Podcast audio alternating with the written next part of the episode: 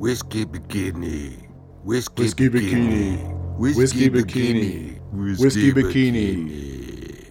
Mojo in the Corridors of Blood. Episode 5. Cometh the hour, cometh the deviants. Ah, welcome, my friends. And thank you for joining me again in this latest installment in the adventures of Mojo and Jones. I have to admit that I've barely slept a wink since the last episode, which ended on a shocking cliffhanger. Our friends assailed and set upon by a bizarre pervert called Bobby Hard and a gang of deviants. What has happened to them? Are they yet living? Or have they been subjected to fates even worse than death? Without wishing to tease, dear, dear listener, let us first return to mad scientist and medical practitioner Valdemar and the wicked chimp Sojo, for I have a feeling they are up to no good yet again. Back in his lab, Valdemar is standing in front of a mirror, applying what looks to be camouflage makeup to his face, his white coat replaced with a dark cloak. On his feet are a pair of dirty red brothel creepers. With great care, he rubs on some white foundation cream and then dusts himself liberally with grey powder using a puff. Sojo is perched on a nearby table, watching with no small amusement as the mad scientist adds eyeshadow for effect. Hearing his hench chimp's mirth, Valdemar turns around and shakes his head. Ah, Sojo. Clearly you're not au fait with the clandestine arts of subterfuge. He turns back to the mirror and takes a long, close look at his reflection, eyes narrowing with critical evaluation. He nods, satisfied with his efforts. You see, my friend, the next stage of our plan unfortunately requires me to get my exquisite hands dirty, and for that, I need to be suitably less visible. Now, please observe. He steps away from the mirror and into a shadowy corner, blending into the darkness. Although his face does not quite disappear, it is perhaps enough to fool any casual onlookers. Sojo nods, impressed and more than a little surprised at such an unusually competent display. Valdemar strides back into the light and starts doing a few limbering up exercises, stretching his legs and arms with some difficulty and a series of audible cracks. I have I told you about my times in the military, my work as an undercover spy. Sojo looks disinterested and spins his gun. In the field, I learned that the most effective disguises are not those which attempt to make the wearer vanish, but those which fool the eye into thinking it has seen something else. He gives a quick twirl in front of the mirror, quite lost in his fantasy. I have thrown together this little get up, which serves not one, but two purposes. Firstly, I will be able to move unnoticed around the hospital as I zero in on our target, fitting from shadow to shadow, staying out of the clutches of the loathsome security guard. Sojo applauds politely. Secondly, in the most unlikely event that I should be spotted, although my garb is a little bizarre, it is not wholly out with the realms of possibility that I should be wearing it for perfectly innocent reasons. Who is to say that I, Valdemar, am not simply en route to a fancy dress party? Am I not popular enough to be invited to such an event? Sojo removes his hat and scratches his bald head, confused. And that's not all. As a result, I also have this money, so I need to bribe my way out of the trouble. The plan is perfect! They laugh heartily together, enjoying the moment and the sweet promise of impending victory. Regaining his composure, Valdemar puts back on what passes for his game face. Right, right. I shall be back shortly with a, a volunteer. Do you have everything ready for your part in the operation? You know what to do with those troublesome ghouls? Sojo makes a mock yawn and nods impatiently. Very good. But take care, my friend, and keep them under control. Tonight, failure is not a word in our collective dictionary. You must bring me that chimp! Sojo salutes and scuttles off to make his own dark preparations. Valdemar takes a deep breath, centering himself, getting into the zone. Be it one, be it one. Focus your chi, Valdemar. Find your Tao. Form without matter. Movement without restriction. Valdemar emerges from his office and creeps into the dark corridor. Fortune favors the bold. holding his breath and trying desperately to stop his body from shaking. Valdemar slides down the corridor, pressed up against the wall. The neon overhead lights leaving very little in the way of usable shadow or obvious lurking spaces. Sweating and smearing his makeup, he creeps along until finally he reaches a light switch and is able to fill the corridor with darkness. Breathing a sigh of relief, he dashes onwards, though his red brothel creepers offer him little purchase on the floor, and he slips, tumbling head over heels into a laundry trolley filled with filthy rags. Paralyzed with fear, he waits in the trolley as Beaumont walks past. In a nearby room, Martlor is asleep on the bed, a great bulge under the sheet. Apparently, the doctors have been unable to help him with his problem as of yet. He appears to be dreaming, twitching, and muttering to himself. The door to his room opens, and in creeps Valdemar. Sleek cunning, he skulks over to the bed. He catches sight of the melon bulge and jumps slightly with surprise. Unable to help himself, he lifts up the covers and takes a peek. Shocked, he mutters to himself, What in the name of all that is holy? Clearly disturbed, he shakes his head and drops the sheet.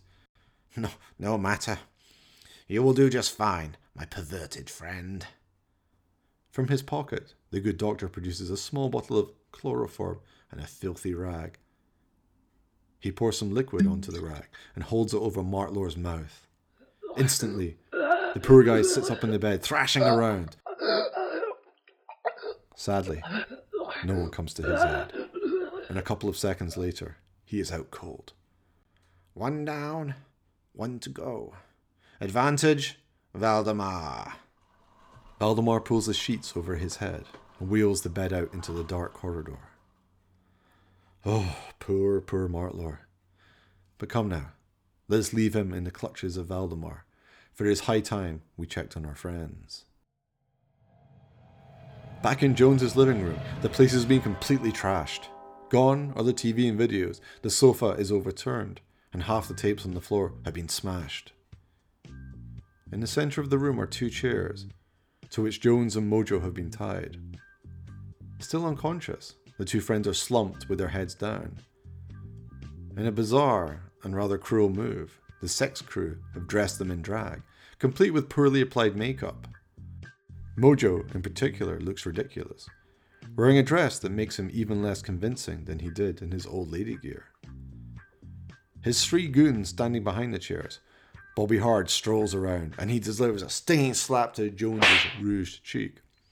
Wake up, Bubba! Getting only a couple of moans in response. Oh, oh. Bobby Hard steps in closer until his crotch is directly level with Jones's face. He delivers another slap. Wake up and look at God! Jones wakes up and comes face to face with the crotch of Bobby Hard. Pete Screw holds the chair in place, preventing any escape. Yeah, that's right. You like that? Huh? Tiny dancer? Woo! Woo! Ha ha! Bobby Hard stands back, cracking up and pointing at the two captives. The whole sex crew join in, Thomas Von Manhood doubling over as if in pain with his German laughter. Oh, justice. Jones wakes, he looks around. What, what, what the hell have you done to my apartment?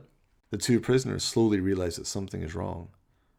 After a couple of seconds, they look at each other see the dresses and the makeup.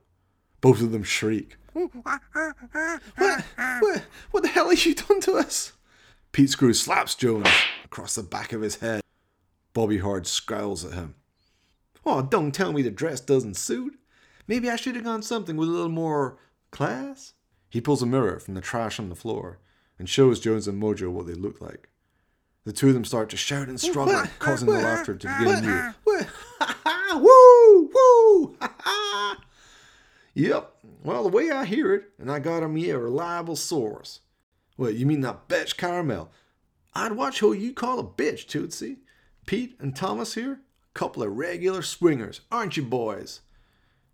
Pete Screw and Thomas Von Manhood put their hands heavily on the shoulders of Jones and Mojo, nodding hungrily. They ain't been fed for a week, if you know what I mean. So you keep a civil tongue, Bubba, lest you want me to let loose the dogs of anal sex. You understand? Jones and Mojo nod.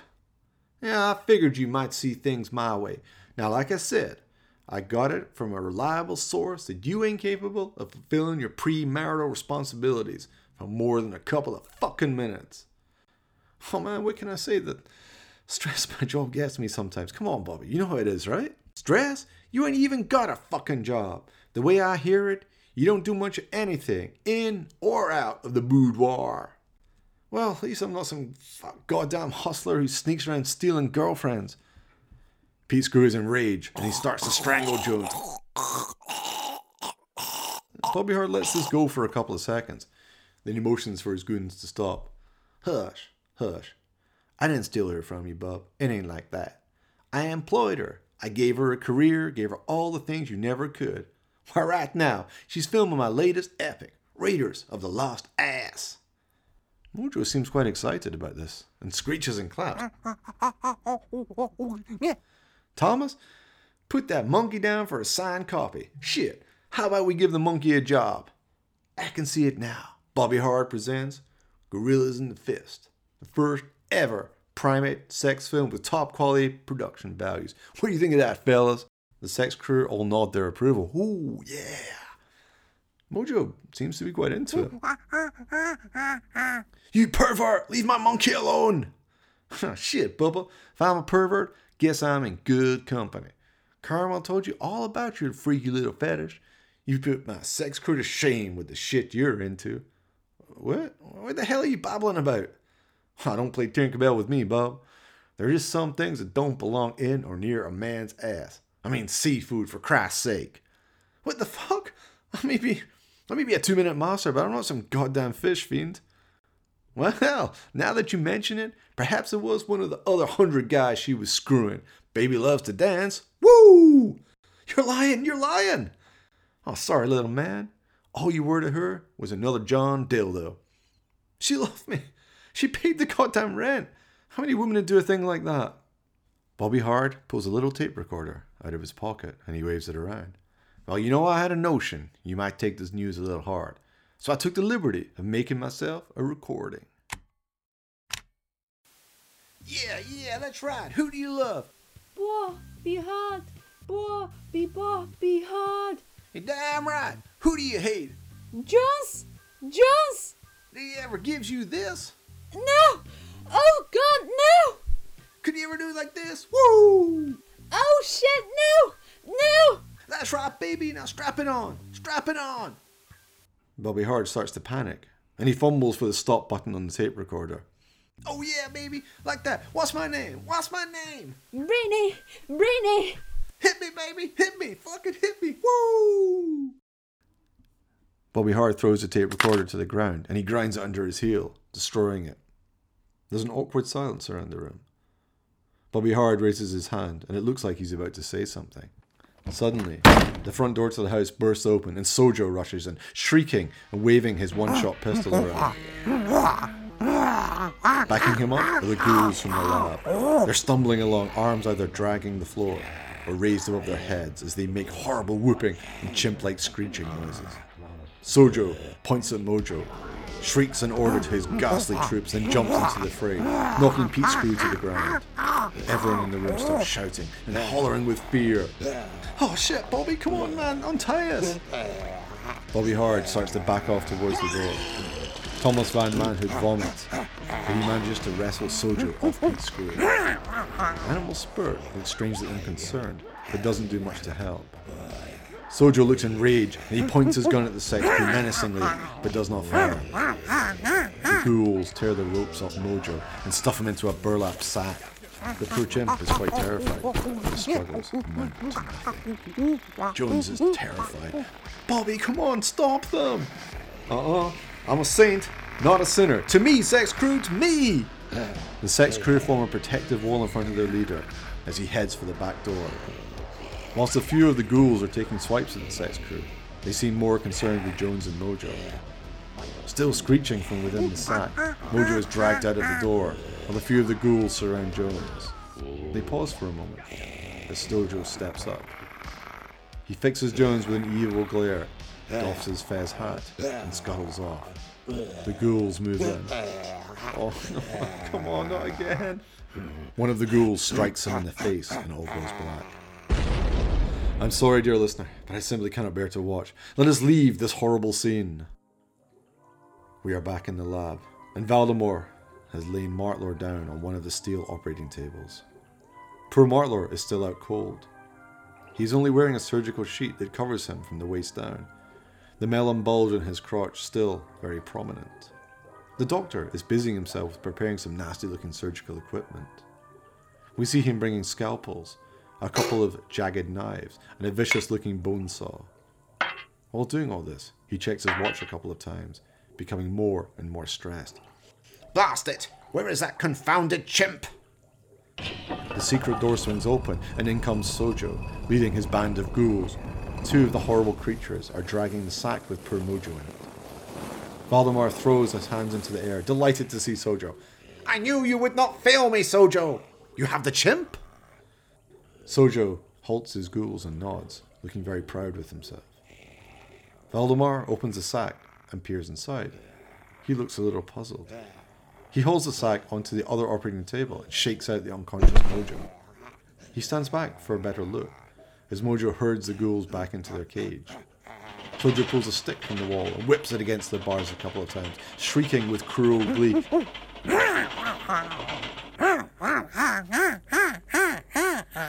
Sojo, why on earth is this monkey in drag? Sojo skulks back over and shrugs. Sojo, we are on a painfully tight schedule here. There had better be nothing wrong with this specimen. My god, is that lipstick he's wearing? The doctor prods Mojo a couple of times. Sojo is looking at Martlor with curiosity, in particular at the large bulge under the sheet. He skulks over and takes a look beneath the cloth. Sojo, be frank. Are you sure this is the right chimp? You went to the correct address? He seems a trifle bizarre, to say the least. Sojo sees the melon and chatters with surprise. he jumps onto a chair and points at Martlor. Valdemar walks around the table, considering his odd subjects. Perhaps you are right. After all, beggars cannot be choosers. Come, my henchman, let us make the best with the materials we can. Let us prepare for the procedure.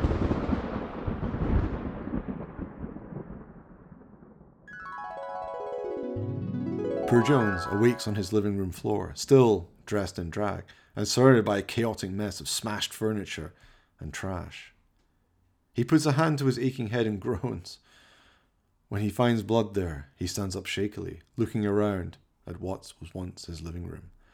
There is no sign of either the sex crew or Mojo. Mojo? Mojo, sound off, pal. Uh, sound off if you can hear me.